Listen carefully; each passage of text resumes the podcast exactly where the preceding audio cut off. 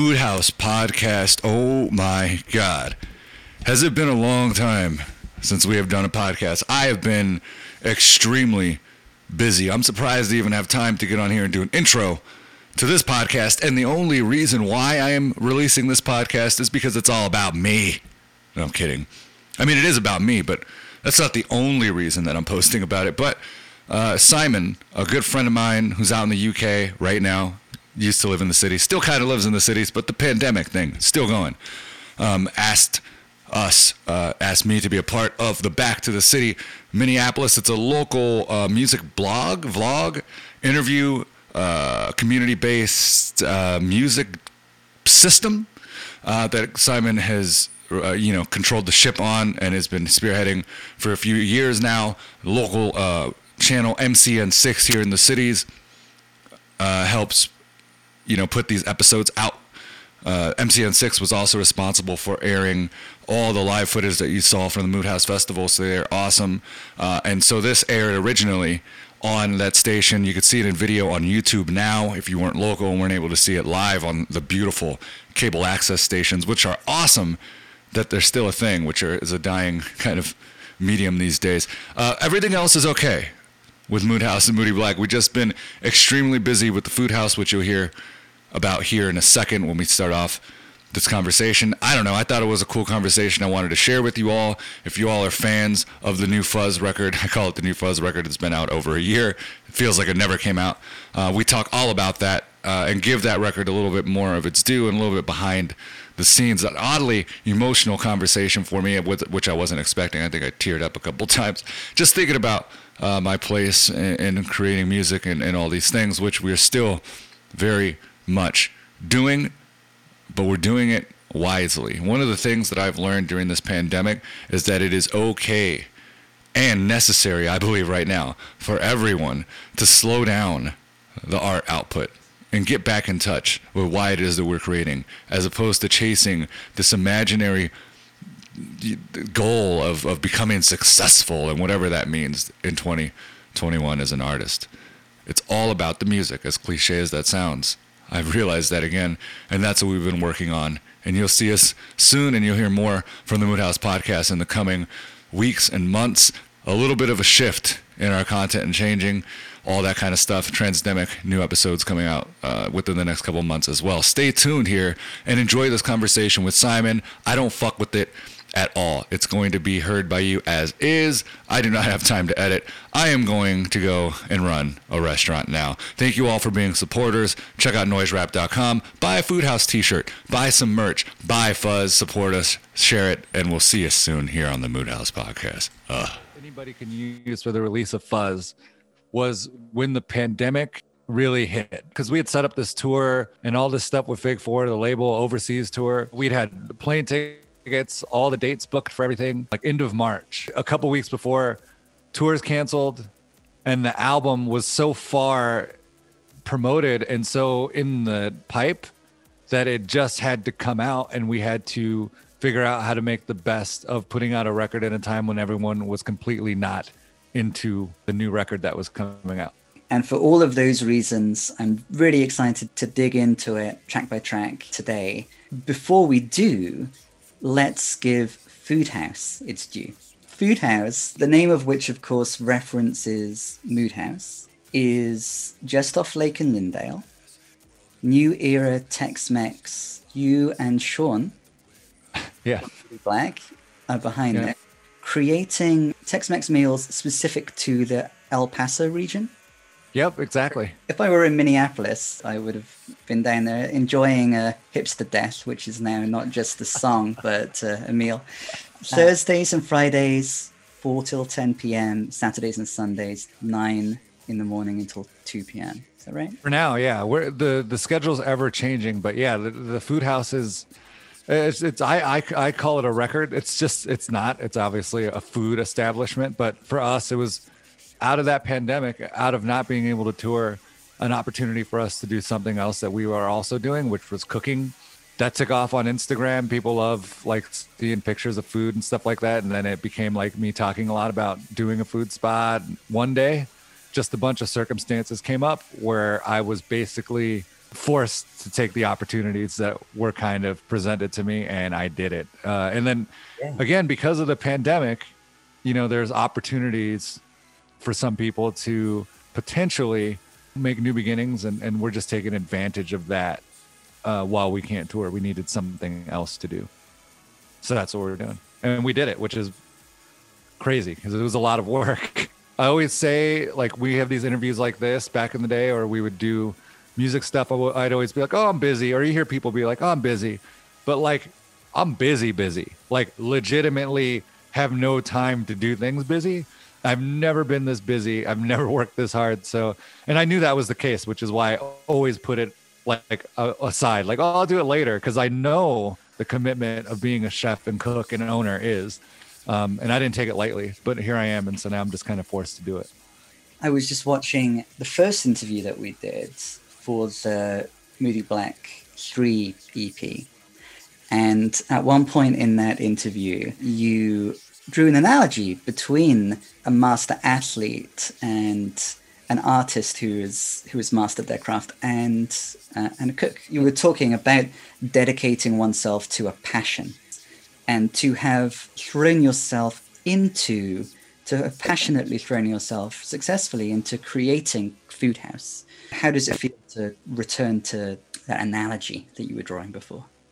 It's weird because it's the same thing. It's just I just traded doing mu- well. I'm not trading anything because the music stuff is always that's who that's just there. It's always in my head.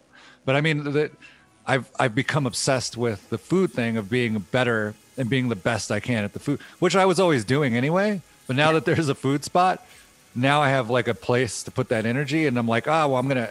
I start to obsess. Just I don't think about it. It just starts happening where I'm like constantly thinking of how I can make things better with the food house and improve it. And because of that, like I'm getting even more opportunities to do things with it, and it, it's it's just weird because it's like if you're passionate about things, I I guess like it, it it's just an effortless transition to the other things that you, you're passionate about. So it's like it feels just like I'm making music. It's just the only difference is that it's it's food and cooking. And it, it, the cool thing about the food house is that it's easier to get people on board because it's not crazy weird music um, it's food that they can actually enjoy and have a good time with. It's easier to win people over with a good taco than a noise rap track.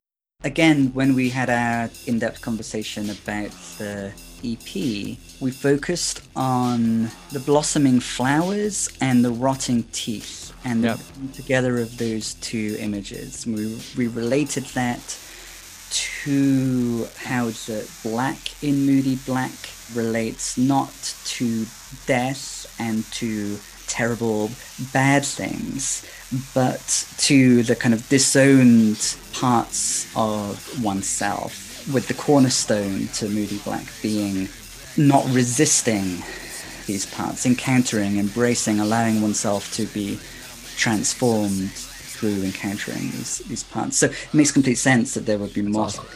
Yeah. You make more sense of it than I do. When you when you tell me things like that, it it, it, it uh, makes me see things that way as well, which is weird. That's why that's why I like it, and I like talking to people, and really like talking to, to you, because it's like you can contextualize some things that, as an artist, like I don't really always think about, but when I'm told them, I'm like, oh yeah, that's what I was doing. like I don't, you don't even realize it, you know. Like any artist that thinks that they know what they're like uh, what they're doing, like it, I don't know. I just think that's a dangerous place to be. Like it, we have intent but we also are like really naive and ignorant when it comes to our own work and i think that that's why it's good that is why it's good and especially if we're talking about encountering the shadow there's an acknowledgement there that uh, obviously as important as being intentional with one's art is there is more than the con- mind of the yeah. artist this creator puts into the art yeah. You referenced an encounter with a shaman from when you were young, and, and at the time you were transitioning from having basketball be your your primary identity. You use the word cornerstone. The cornerstone of, of, of Moody Black does acknowledge the potency of having an identity that involves embracing that which one doesn't identify with. Yeah. And, and transforming. So it makes complete sense to be skeptical about the artist's attempt to kind of fix the meaning of something. Yeah, total. That that's that's awesome. It's that's totally it, and it's it's weird because I'm learning now more than ever. Like, um, I, I get caught up, and I've been caught up, and the pandemic helped me realize a lot of things that I was caught up in that I didn't like, like identifying myself as a musician and artist, and making my whole existence that. You become that. Like it's fun. It's like always telling you, like, uh, you know, where I'm a character, and all that stuff exists. But the problem is, you become that that point of like, it, no, it's not a character anymore. You've now become this thing for good, bad, or different. And the K-Death character is, it wasn't isn't something that I think is something that anybody should wear all the time because it's not. It gets too dangerous, I guess. It, it's, it's weird, but I, I've had this awareness with the Food House too. Like, I don't want to just be defined as like an artist and musician. I think that's a really sad existence, and I've done that for a long time. And I'm trying to fight and get comfortable with not being defined by what I do. Like I'm not just a musician and artist. I'm not just a noise rap. I'm none of those things. I'm all those things. I'm none of those things. But I'm also more so. What's more important mm. is that I'm just a regular like human being. Like mm. I, we get caught up as artists. You, you, talk to a bunch of us, and it's this huge ego and, and oh my art and all this. And I've been really confronting that, and I'm like, I don't want to be that anymore. I've done. I've been that. I still am to this day, and I'm like trying to convince myself to step out of that. And because I've done that recently, mm. I'm like, where do I get my power from now? Because like I bought into myself so much. It's weird. I know that sounds weird, but it's it's kind of wild to, to have that dissolve. A few days before we conducted this interview, happened to make a post about the genre noise rap. And you were clarifying in the post that when uh, Moody Black coined the term, uh, we were talking about an extension of the beautiful noise era, the 90s explosion of shoegazy, post rock, etc., with a yep. medium of heavy rap based beats, usually driven by guitar, spacey, slow, heavy. Could we begin by just reflecting on the significance of the genre understood as such, and now a long way into the existence of Moody Black, having a record called Fuzz. The record name evokes a certain kind of sonic landscape. Sure. When I started saying that, it was because I was getting influence from Jesus and the Mary Chain and My Bloody Valentine. Not not that much. I didn't listen to those groups that much. I listened to even deeper stuff like Labradford and Pan American and Spiritualized, the Spacemen 3, that were like really no one knew post, these post rock bands. And then they had these shoegaze influences. My brother and his and uh, his friend Big J really cool uh, friend of mine, also turned me on to. And that was the vein that I was making the rap music with. Like, and, and so, the, and and that was closer to what Dälek was doing than anybody else. You go listen to Death Grips clipping all the every other noise rap band, go listen to them. Sound nothing like Moody Black's expression of what noise rap is. It's so much more enveloped and emotional and and soundscapey and yeah. has all these varying expressions of emotion that all the other noise rap just doesn't have in its work which is there's yeah. nothing wrong with that but it, it just doesn't have it reading that post and re-listening to fuzz on repeat in preparation for the interview. Awesome. That reference to shoegazy post rock was very illuminating for me. And what you were just saying about the soundscape and the emotional significance of that. We were talking previously about the combination of this passion and the lack of a structure that is supportive. And this is perhaps, you know, more and more the case. There there isn't like a kind of an initiation path paved out. You get everything lined up and then you go through this process. And then I found myself thinking about this soundscape itself as a container. As a container like, for what? As a container for like the genre? As a container for being, you know, for the evolving entity that is Moody Black. Because if you're performing, you know, in character as kind of K Death, the thing that makes it not just like a, a display of ego is there is this kind of invitation, I think, in the sound, in this very emotional soundscape to enter this kind of alternative realm where you know maybe like Kdeath is kind of presiding there. It's a space of transformation, mm-hmm. and the the reason why I use the word container is because we're talking about form. You know, the mm-hmm. form of the music is is the noise rap form, yeah, as defined by you. Yeah. What is the significance of that form, perhaps especially in a live context? Because I think of Kevin Shields talking about the significance of the loudness of My Bloody Valentine, say. Oh, I, that that's easy. That, that it's what you just said. It's it's that it, it, again. It wasn't on purpose. It wasn't like I knew that in order to gain people's attention, you have to have that sort of sound. But I think what it does is that sound, the soundscapes that we work in, that Moody Black works in, that we've created and that we're known for, it's a way to get you out of your zone and allow you to to get to our level. For an example, I'm a marginalized person of color, blah blah. The same old sh- things that people say, the buzzwords that people say, I'm that. But I exist uh, in a in a way where I have an awareness that I am not that either. Like, and that, that's conflicting because I have this privilege of this awareness, and I consider it a privilege because I don't think everybody is able to see the world like that. Nor do I think they need to, nor do I think anybody's better or worse because they can or they can't. Mm. But because I have the ability to, mm. and, and because I feel so ostracized because of it, because I feel like I'm disconnected a lot of times because of it. Because of the awareness because of that awareness and because of the fact that I feel so ignored, I think the soundscape is just me willing myself to try to get your attention in the best way possible, which by proxy has developed this crazy sound because I've had to be this ridiculous and noisy and big just to get somebody to look our way. It's not frustration. I'm not frustrated anymore.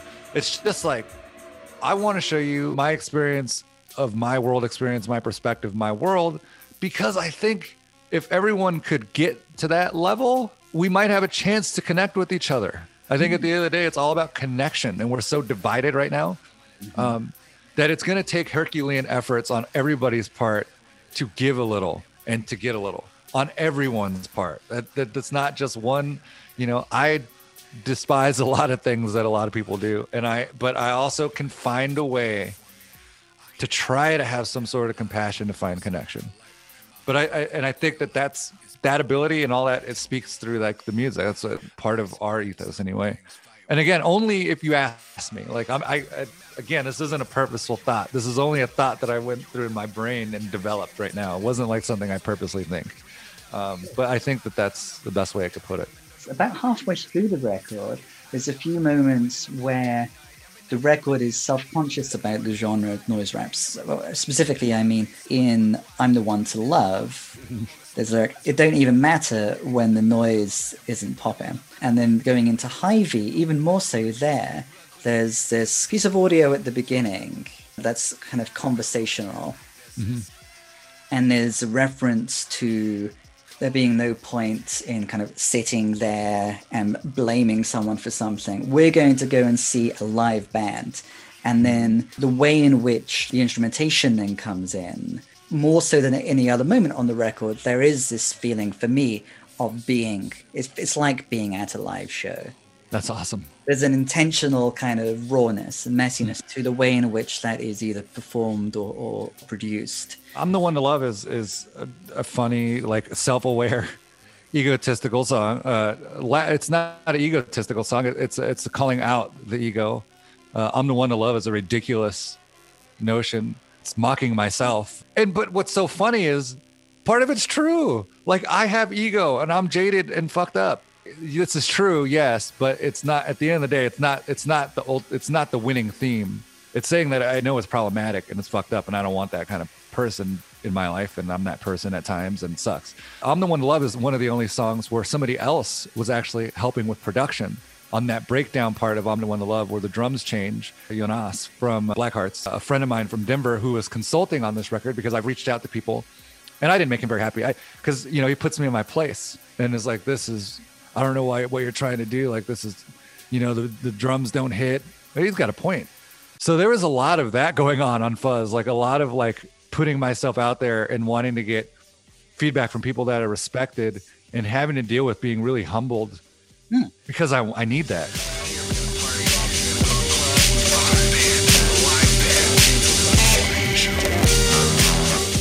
And then Hy-Vee, it does feel more like a live, kind of like a live song, like a live band song. High V is closer to what is happening now with like the newer work that we're working on. So a lot of the stuff is is moving in a shoe in that shoegaze direction, and I'm moving further and further away from from rap. To be honest with you, I'm just I think anybody that's heard Moody Black can kind of tell, and then especially with Fuzz, I think you're starting to people are starting to get that vibe. As far as the live feel, you- that's cool. You got that, and that that's really just field sampling us myself talking on a microphone, but it wasn't. I didn't intend for it to have that vibe. It's funny. It was pre-pandemic. All the stuff on Fuzz was before the pandemic, and you hear a lot of themes that sound like it happened after that, which is really weird. It's named after the grocery store. I spelled it differently, so people wouldn't assume that. Because I love to go shopping. I love to go, but like then I'm shopping amongst Midwestern white people, and that's problematic as hell for somebody like me. It, it's just weird. But I'm I'm talking about how I don't like to go out and I'm antisocial, and you probably know the hook better than I do. Um, it sounds like we're stuck in a pandemic. The hook. It sounds like you know. It What is? does- How's it go? How's the hook go? You got to remind me. around here we don't go out. Go out much. we don't, don't care for much. Yeah. So we're gonna dance. It's just how, and that's exactly like the pandemic. Like you had a choice. Like either you're gonna dissolve into uh, drinking your woes away, which I did for about three to four months of it, and or you're gonna like lift yourself up and get out there and, and say whatever it is, what it is, and we're gonna make the best of it, which I've done the last eight months. But anyway, that song wasn't about that. Didn't exist then. So it was like weird. It's just weird how this record kind of coincides with all that stuff that happened. I think it does relate to well-being, and know, we were talking about the invitation to for connection um, that the performance uh, kind of creates. Going back to "I'm the one to love," Yeah. there the vocal is "I'm the one to love." I am enraged. I am all things are, and the I am all things. I think that's a that's a really significant moment. So on the one hand, as you've been framing it, this delivery is is ego. It's like you know, ego on the mic. I'm the one to love. And what I was trying to get at earlier is that there, you know, the ego is an aspect of the anatomy, no matter you know whatever framework we're working within, whether Yeah. it's psychoanalysis or whether it's you know we, we've got some kind of spiritual anatomy. The ego is a part of it, and you know for a person to deny that they that they have ego would be yeah You're supposed to though, as, as a good little artist. You can't, you can't talk about it unless you're Kanye or something. Then it's then it's cool, or then it's a sideshow because you're nuts, um, which is not cool either. But I mean, it's it's the I am I am all things is exactly where I've been living recently, and and since that record, and probably forever. Because I mean, that's what we are. We're imperfect, yeah and it's a radical it's acceptance a radical acknowledgement yeah. and commitment to integrating all aspects of the self. Mm-hmm. And so it might come across as very egoic. I'm the one to love, I'm enraged, I'm all things.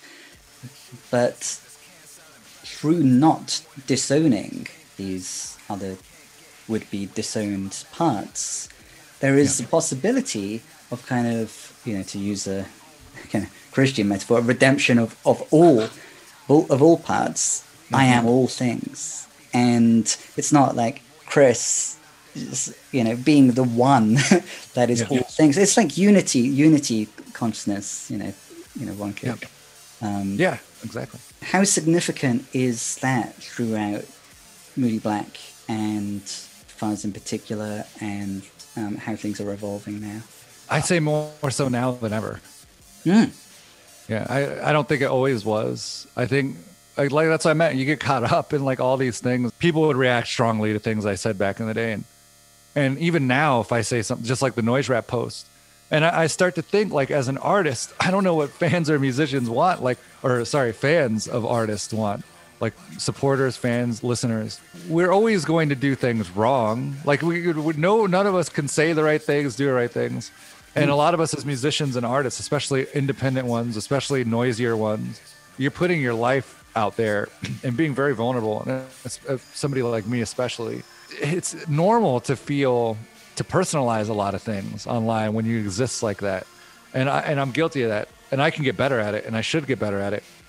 But it's also like I shouldn't feel ashamed that I have these terrible they're not even see they're not even terrible, but I have these qualities that are you know people say are terrible. Because we're artists like we're not allowed to have that emotion or to say that because oh you come across as pretentious or egotistical or who are you to and that's not the case at all. You're just caught up in a moment and then you post it and then all of a sudden you have a reputation for being um, and you're that's true to an extent and i'm and i've gotten a lot better at that and i'm trying to work on those uh, those things because they do they can affect you negatively if you if you allow them to take over which i have in the past and and even some days still like I let that take over. There goes a post at two o'clock in the morning or something. It affect you negatively if you allow them to take over. They can affect you negatively if you disown them and deny that, that they are part of you at all. Uh, like Ray, which is most people. Yeah, exactly. yes. That's why they get mad when they see somebody expressing it because they, they, I think that they feel they can relate to that and they don't, they see it as a really negative thing. So we're having a, a conversation not about behavior outside of the, the music. We're, we're talking about the live performance, say, what's projected onto the performing artist mm-hmm. um, in in the act.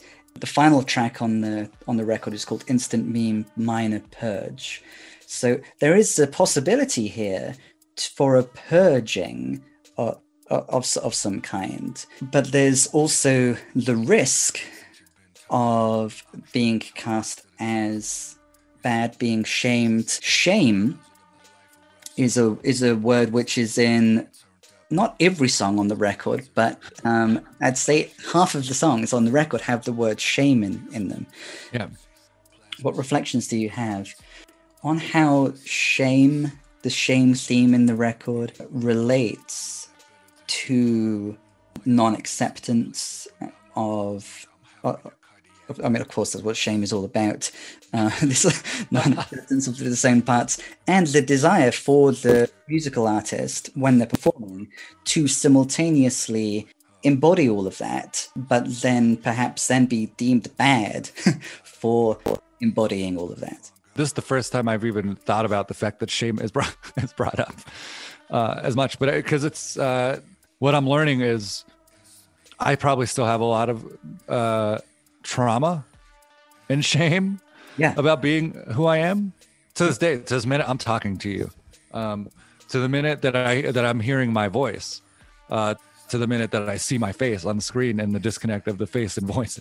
So there's a lot of shame that I grew up with, bearing certain selves or parts of myself. Again, it's not conscious. People think when they hear that they're like, "Oh, I had to really tuck that away or hide myself." It's not really like that it, it's kind of all happens subconsciously as you go through life and, and you get used to it. You just grow up like that and you don't realize. Uh, I mean, I was doing a lot of things in private, so there's like the actual, the actual shame of it, uh, because you're you're taught um, that you shouldn't do this, that, or the other, and there's a lot of shame because people are making fun of or talking about people that you might relate to. Mm-hmm. So that's where the shame themes come up because it comes up every day in my life. Like I feel uncomfortable being who I am be- because I've been told that that's bad. And no matter how comfortable you are with yourself or you work on yourself, there's still that feeling of shame. I can't shake it. Um, I haven't been able to yet. Maybe one day will. Um, but that's really what the shame. That's why that keeps coming up. If, I, if I'm writing something, it's going to subconsciously just come up. The lyric about shame that that really struck me is everything public in America is shame filled. Oh yeah. everything public in America is shame filled. So the pervasiveness of that, of this kind of vibration of, of shame, that one lyric seems to be stating something significant about the cultural context. It is. Yeah. What? which is basically that. I mean, it's again, that's again the social media thing. Like, it's like there's no winning. Like, eh, eh, if you, share your, your truth on the internet, somebody's not going to agree with it right like it's it's, it's nor like there's so much shit out there but then also you get you get shamed if you're definitely in a minority group and when you're living in that reality every day like i am like i go i can go on the internet right now and just type in transgender on google boom shame all over the place i think just something needs to change i just it's too way too overwhelming to figure out how to how to start changing that. Drawing this connection between your personal experience and the broader picture, everything public in America is shame filled. That's definitely something that's doing mm-hmm. something. Awkwardness is a word that comes up a couple of times in the record. In selfiness, learned to be at stress with the awkwardness. There's a lot going on in that one lyric I think. Yeah. It's not just being at stress with the awkwardness, but there's this ability that it has been worked at actively, learned to be at stress with the awkwardness. It's not just a passive awkwardness either. There's a certain posture towards it, being at stress with it. What is the significance of that lyric? Learned to be at stress with the awkwardness. I had to learn how to, in in multiple ways in my life, uh, function, and not only function, but thrive with uh, a bunch of handicaps. The, main thing, it, well, when I talk about it, it feels like a trans theme, but it's more than just that because I was also an athlete and all these things as a kid. First thing when I grew up, or when I was really little, uh, one of the first ever memories and this is just to give an example to bring context to, and we'll get to it. It's very fuzzy, but it's like you know, trying on one of my cousin's shoes or something. Some girl cousin I had, and and I remember being shamed, uh, or like uh, finding out from a, a, somebody. I don't know if it was a parent or a lawyer like that that that was like weird or wrong. And in the same note, I think a few years later, because I'm bigger in my mind, like four or five I like wore like girlier looking socks underneath real like a uh, like normal white socks, but you could see through them. And I was a kid and didn't know that you could see through them, even though it was very obvious. Mm-hmm. And and being shamed and like made fun of by my, like my dad's friend. I remember that vaguely, mm-hmm. and then hmm. changing them. So from that moment, from being smaller, like let's say three, um, I had already learned to hide. I don't know how but I had learned to hide that I needed to hide something. Yeah. Um, and then it just goes on and on from there, where it's like, okay, this is something that I have to hide and something I can't talk about. And something, and I just learned, like, I learned that because I didn't have anybody to talk. I didn't tell anybody. I didn't tell, I knew not to tell my parents. So, like, I learned at an early age by myself that I had to hide it and then I learned at an early age that I had to exist and move on as if it didn't, like I didn't do anything. Mm. And that is really weird to even just talk about because it's like, just imagine growing up like that. I don't know if, if I don't think everybody does, but like I had to grow up with like this massive thing that nobody knew or that I couldn't talk about that I had to like learn how to deal with. And so that's what the line it was. And and it's awkward because it's an awkward fuck it's an awkward thing to deal with. Like i felt weird and embarrassed and still to this day awkward and feel weird and embarrassed. You, you know when you're wearing women's clothes you're not supposed to like it's shameful it's awkward and so that's what that was like i had to learn to be and um, I, because of it i was always like stressed out you know like by the time i was 12 or 11 i had to i was seeing a psychiatrist for depression. And I told the psychiatrist at the time stuff, and I don't remember anything ever happening with it. I told my mom at the time. I think I, I we- weirdly developed it to be the devil makes me wear girls' clothes. I think was the actual line that I used, and it never was talked about ever again. That was the narrative that you, that you presented. You know, you see shapes and things. Like I don't know if you do, but how you could see like a like a wall, and you see like a face in like the little hole or something. Yeah I used to see stuff like that, but I would, in my mind, there were devils. Like I thought, oh, I'm seeing weird devil because they look like weird creatures, and I would draw them. Right. I don't know where that came from.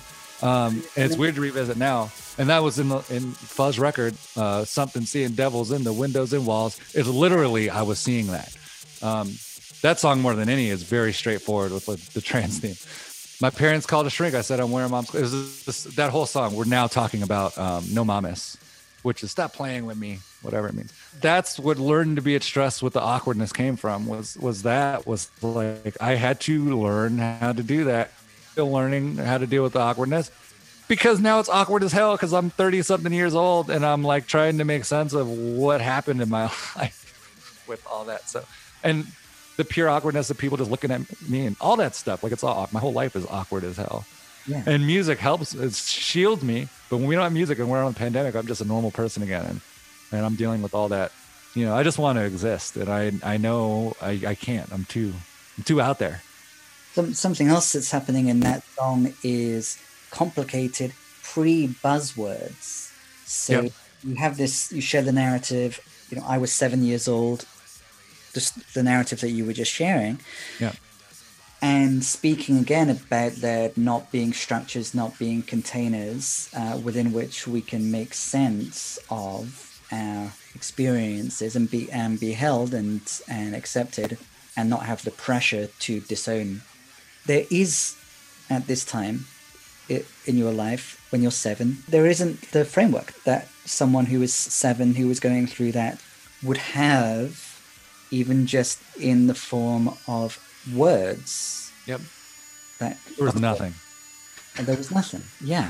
And and that's something which I think is really powerful in terms of identity and just being a human being and sharing, vulnerably sharing, you know, your experience and in an even more extreme case than, than we were talking about before, the lack of an initiation rite for you at, at that time. And to some extent, you know, the the music can be a medium that fills the hole where there isn't the initiation right I wouldn't know what to do without it. I wouldn't know what That to do. I wouldn't know. I wouldn't know where to put the stuff without it. Yeah. Yeah. Yeah, so that that's you're right. That's it. And I didn't have it then, so it's like it's crazy. I was just like thinking about that, like because there's no context for it, you know. Like it's weird because oh, like I was just I'm just hanging out. We are just talking, and all of a sudden, like I started thinking about it. I was like a little bit emotional about it, just for no weird particular reason. But it's just like no, there was no buzzwords. This is what's so, and this is what frustrates me. This is what I mean. Why I say these things as an artist sometimes when I go off is I wish people knew the weight of our work because I'm not messing around. Like I'm not like messing around. I'm like I don't know. I take the work that I write very seriously. So when people uh, can dismiss it, it feels dismissive of they're, they're, and it would be if they sat down and saw this or heard me talk about it. I don't think they would react or say the things they do about our work. Uh, so I'm very grateful for you to be able to have this conversation with, so they, maybe somebody can get a better context of it. But yeah, like it, it, didn't exist, and I'm so grateful now that kids will have those words, even the words or the ability. I just said you could look up transgender. Yeah, you'll get bad stuff, but you're also going to get a lot of supportive stuff as well. And I don't talk enough about that. Um, but that exists. That that part exists, and so I hope, and then our work exists for kids, and it is existing for kids, which blows my mind. To have to have that what I didn't have, which would probably would have resulted in a very different experience, um, good, bad, or indifferent, because not everybody's experience, even with the words, is is good. So, but yeah, you've helped me realize that a little bit today. This particular song and Jesus Bound, the song just before it on the record, they're both at the more kind of intense end of the spectrum at times with the noise, which I think you know, had this like existential significance we were talking about before, is like at its height in these songs. But in both of them, there's this moment where it's suddenly we're in this other space Yeah, yeah, yeah. In uh, in Jesus Bound, it's about like two minutes twenty six in. Like we're in the chaos, we're in the noise, and then suddenly it's almost like we're in this chamber. It's when the, the then the spoken word vocals about being locked away, mostly Yep. toxic, and then I know it, I know it. There's Yeah. this statement of knowing, and something like that happens in No Mames as well. What is the significance of that transition that happens in both of those songs? It- it's two parts. One is as a producer, I just wanted to like I wanted to have a, a collage kind of style to everything. Um, and then also as a producer, I was like, it, sometimes when that happens, I'm just sick of the of of hearing that that part for so long, and I'm like, I'm gonna change this here. But for like Jesus Bound was a lot of the times when I make records, they're fully, almost fully fleshed out, and then I go to Bob's, who's our engineer, and I flesh them out more towards the end of the records. And that song, Jesus Bound, just needed something different because it was just doing the same thing. And this is what's cool about being a producer and the vocalist. Like I can do whatever I want. If I feel a certain way, I can literally do whatever I want in the Moody Black world, and, and that's what's cool. I don't have to wait for. I don't have to ask a producer. I don't have to feel any. I just do it. So I did it. I wanted to have like beauty in in that song, Jesus Bound.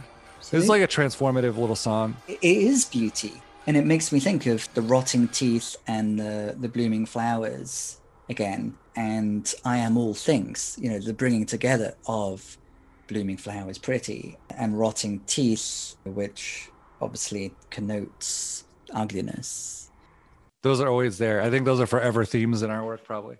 The way in which these songs sound is so significant too and the way in which the record opens with just the guitar reverberating That's funny you mentioned that because again, I have the control. I can do whatever I want as the producer of everything. I'm a control freak. Um, but I wanted to set a tone right away, and I, I look at the old al- albums too, and I'm like, how did the other ones start? And I'm like, okay, those started like this. Let's make this one start different. And I'm doing that now for the next project. But it was also a little bit of homage to The Cure. So a lot of The Cure's records start with like these really long instrumental parts. Yeah, we didn't go that long as long as they would. Maybe we will in the future. Might be a hint. But I mean, it's I would love to go longer. Ah, it's the people in the states that make me start saying words. In France, they appreciate our, lo- our long breakdowns and stuff, especially live. But I do that because these rap kids want all that dumb stuff on there. I'm not doing that so much anymore, so I can say it's dumb because I'm like I'm over it. I like I would love to just have instrumental records for 90% of it.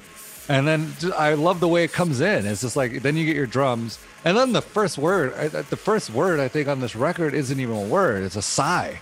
Ugh, God as fuck, broke like dick in my trunk for months, and it's just like, like ah, whatever. Like let's get on with this, and let me just spill my heart out to you. Like here we go. It's like you're. I'm gonna put all my life into this. Talk about how it's gonna change my life on this album, and then no one's gonna care. It's kind of like that, because that's really how I feel. Um, that, that sigh is the first vocal, and then a recurring vocal sound is ah. So we already looked at I'm the one to love, I'm enraged, I'm all things ah. But that's Mm-hmm. also in Picket Fence. Yeah. I love that song, by the way. That that's probably one of my favorite songs on the record. Yeah, mine too. Nobody ever did anything like this before Picket Fence. Uh, it's and- an, another awareness song, which is funny. Another poking fun at myself, like, oh yeah, no one's done this before. Yeah, I'm sure no one's done noise and rap before.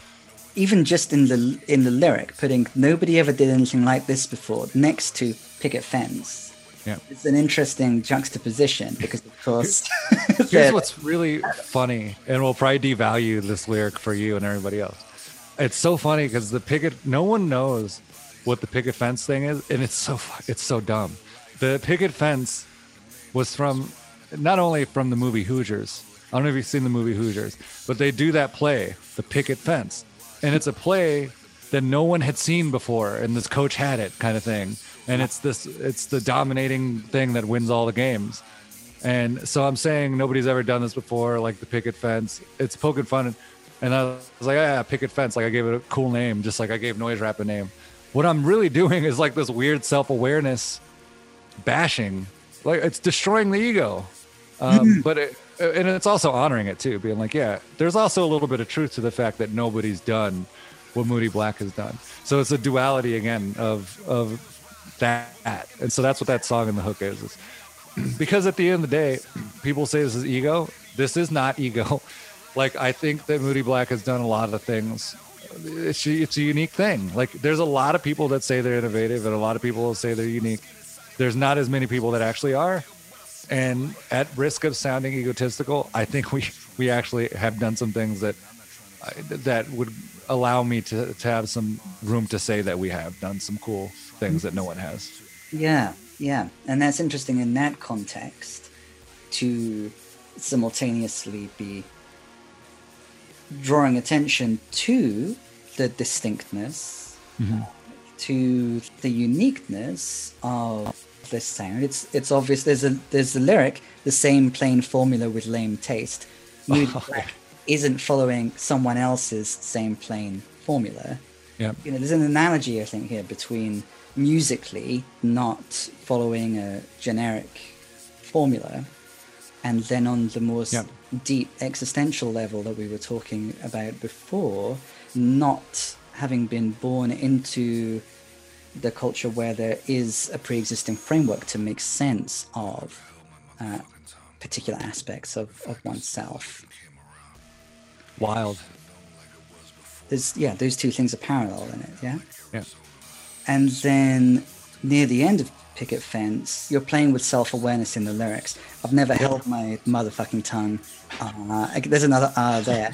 Uh, in fact, I swallowed it. And then I've, I've looked enough into my eyes. The worst I've done is criticize. So either the artist who's on the stage kind of doing this performance, or just the human being who's being vocal about their experience and what's happened to them could be accused of being very focused on the self. And yet, below it, regardless of whether someone thinks, oh, this is a bit much or, or, or whatever, there is the experience of oh, swallowing the tongue. Well, there's a lot of things I don't say. Right? And there's a lot of instances where things I probably should have said I don't I haven't said. So that's and that's what I meant by that too. But being self-aware, like with a specific example, like Dave, our drummer, who doesn't talk to me, maybe I pushed too hard. Maybe I was really selfish. Maybe I used him. I don't think I used him like that. But I could have inadvertently, or I could have purposely. So I mean it's like that's crazy self-awareness and it sucks because you live with this and that and that's what i mean like i've looked enough in myself to be able to forgive those instances and try to be aware of them the next time and i hope that i can make good with people that that might feel that way there's probably not a lot of them because i've really really really tried not to do that to people You've referred a few times in the interview to all of us being imperfect humans. Okay, some of us are very uh, are striving to at least appear perfect, at least to ourselves. For me, shame, you know, everything public in America is shame filled, goes hand in hand with the desire for perfection, the expectation of someone to be perfect, the expectation for oneself to be perfect, and to disown and, and shamefully hide the parts that are not accepted, uh, you know, for whatever reason. You know, on a very abstract level, there's a universality to that.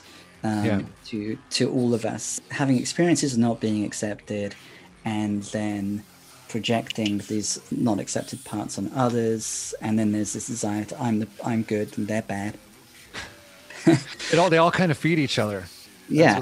and that's where it's yeah and even having a self-awareness conversation about having self-awareness feels like there's something i don't know there's something i'm missing and then in five or ten years i'll be able to have a conversation that might encapsulate self-awareness and i thought i was on to something here and it might not be. that's why it's so the self-awareness thing is it's crazy because ultimately i just like to say i don't know i don't know anything Yeah. and and then people ask advice and stuff and that's another weird thing other than saying like oh just work hard or something stupid you can't give advice because like so much of life is per, like what you find out on your own the risk of having just enough self-awareness to be aware of having grown but not enough self-awareness to be aware of all the growth that could yet happen Yeah. uh, a risky place to be in. Yeah i've just noticed that too. The good thing about social media is learning about other people's situations and knowing that just because you think other people could do what you're doing or like just pick yourself up or like just get it done like get over your stuff. I hate that kind of talk because we don't know other people's positions and their brains and their body and like what they're capable of. And we make a lot of judgments about people like you know there's a lot of neurotypical people or people that aren't able to do things like literally cannot because they're overwhelmed with whatever it is. And that's valid. Um, is valid. Absolutely. And bringing that awareness to to music yeah. is so important. When we're talking about self-awareness of self-awareness of self-awareness you know it, one can start thinking oh it's just you know what's what's the point until we hit upon what you just said um, yeah. about how um, without self-awareness it's very easy to construct these exemplars of how things ought to be which are fabrications. And they're they're you they're weaponized. All that stuff is like kind of weaponized now. I hope that we will be on the right side of history and turn the page to honor that kind of stuff as opposed to ostracize and, and cast out. Less shame me to change me uh, which is i'm quoting feels there.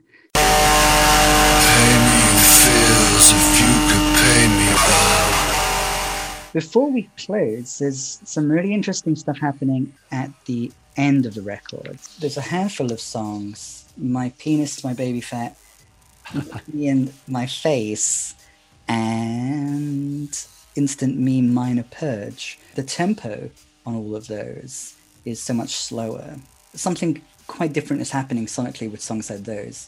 What's the mm-hmm. significance of the soundscape for any one of those, or even just like the fact that the tempo is so much slower in the specific way that it is. That's like my natural tempo. It's like the slower stuff. The, the yeah. faster stuff I always feel like is a little bit forced because people want that.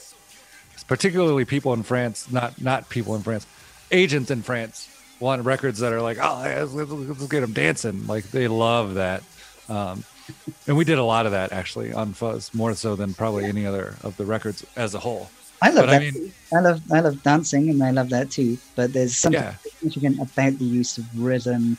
Again, yeah. we've been talking about the body and the and the brain. You know, neurobiologically, I think that there's something significant about these slower tempo songs. Yeah, in in the context of fuzz, particularly, where those songs fall, I think are like perfect. Too, yeah. Because like there'll be like intense songs, and then the way that look me in the face drops is like it, it, it takes on that serious tone. That one's more again a, a little bit self pityish, but it, it's it's basically just saying like vulnerable. I hope that what's that vulnerable. It's perhaps the yeah. vulnerable one, and it's requesting that someone look you in the face. Yeah, and that, and that's from not only from listeners, but in relationships that I have with people in my real life. Like yeah. it's like I want I want people to slow down and like appreciate you know one another but also more so that song is is that i hope that the work that we're doing doesn't fall on deaf ears while i'm here. Because you hear so many times of like artists like oh, oh they appreciated them when they're dead. And i hear that you i hear that a lot from fans of ours. Like oh they'll like it when you're i hear that all the time and i'm like that's bleak. Like okay so i have to look forward to like when i die for people to like this music and I think that that's an interesting. So I, I wrote. That's why I wrote that song of mm. like, don't let me just like die here before. And that's the part problem with self awareness too. Is like nowadays with social media, and we have all these examples of artists that have dealt with that. And so I can like see that, and I see myself going through that pattern. I'm like, oh no, I'm gonna, am I gonna be that that artist? Which is probably not a terrible thing, but I mean, it's it's better than just being terrible. But I mean, it's uh, it, that's so that's what that song is. I think can you? Is there? Do you have some lyrics in front of you from that song that just jog? Yeah, my memory. I mean, it's a relatively short song, all, and all the lyrics are significant. I can't tell the difference between dreaming and flying. The bank mm. door is open, the people denying. There's been a void with some shame. My friends felt like flowers. It's been too long. How much can I say? I'm a god. When I still hear talking about Grammys and fuck me, and I'm all about pretending that I'm happy for others. There's a lot of other artists that are like seemingly fans of other artists or music and i'm like that's we i'm just not into music like that like and I, i'm made to feel like i should be and i feel like you lose something in the music or your personal persona if you're engaging in that rhetoric to me like and i've been very protective i don't I think Moody Black is where we're at, which I think is in a pretty good place because of the fact that I've refrained from that. We've re- retained this like mystery of we're we're other. We're not of not to be like better than, but that we're not quite we're not musicians. We're not a band. We're like something else. The quest for mastery of one's craft and of one's self keeps on coming up. I swear to blood, I was Master Fang in Selfiness, and then there Oh, were yeah. References throughout, like in uh, in Jesus Bound. T- there's tamed fangs, and and there's one other fang reference somewhere else as well. But it's again, I think, existentially significant. The the Master Fang lyric, going back to what you were saying before about the chef and the artist and the and the athlete. It makes me think of the concept of flow and control of consciousness, honoring this this endeavor to master oneself, to observe and honor and integrate the different aspects. That's the human condition to deal with the material that what that is one's and to make it a coherent one. Yeah. the chaos that it that it that it is initially experienced as. And there's nothing stopping anyone else from being on. In fact, it would be wonderful if we were It all would- it at would- quest for mastery. What's funny too is like at the same time, I think the next line after that, it wasn't enough. yeah, I think was so it's like I swear to blood I was Master Fang. It wasn't enough. It was talking about endeavors where I thought I mastered something or I thought I was the best noise rap something. It wasn't enough. I'm still here in this room struggling to make a living and surviving. So there's something I need to learn and a lesson of like thinking of things differently. And I'm doing it now. Fuzz, I think if you look at it at, at, in its totality, was really almost like obliterating a lot of what I thought I was. It was like sitting here saying, here's what I thought I was, here's what, and then like being really vulnerable and saying, look how far I've missed the mark of, of that. And, and since then, and then with the pandemic, you go a year without playing and having that power. I'm just like this deflated in a good way Mm. person now. Like, and, and that power that came from Moody Black that was so ego driven, which was good and bad, Yeah. isn't there to draw on right now. So like, I, I feel kind of empty with that stuff. Uh, but it's now like I'm just making tacos. yeah, it's funny. And but the energy is coming back through that. It's weird. Like then my endeavor is I'm gonna make the best tacos in in the city.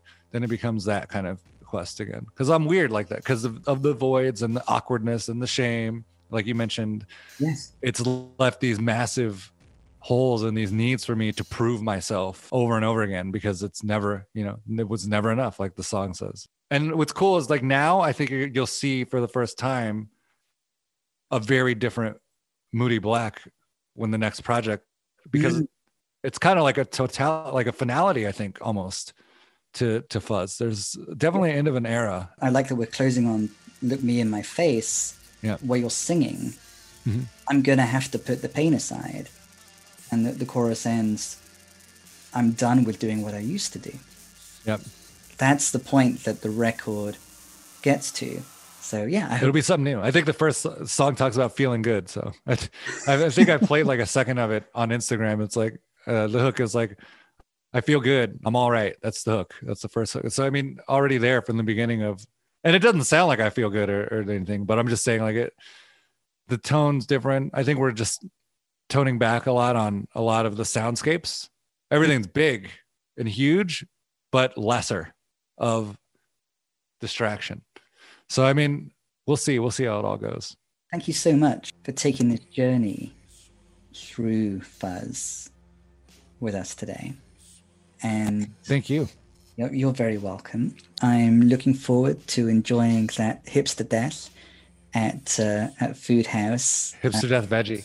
Hipster death veggie, yes, exactly, yes. And hopefully, not too long after that, we'll get to witness uh, Fuzz in performance, and not too long after that, we'll get to experience the new new era of Moody Yeah. Black. It'll probably happen oddly enough at the same time. So we'll see, because that's what France is asking for. So that's what they're going to get. I haven't been to other parts of Europe for a long time, so I look forward to witnessing Moody Black in their element in Paris. That'd be that'd be awesome. Yeah. Do you think that can happen? I hope that can happen. That'd be awesome. That can happen. That can happen.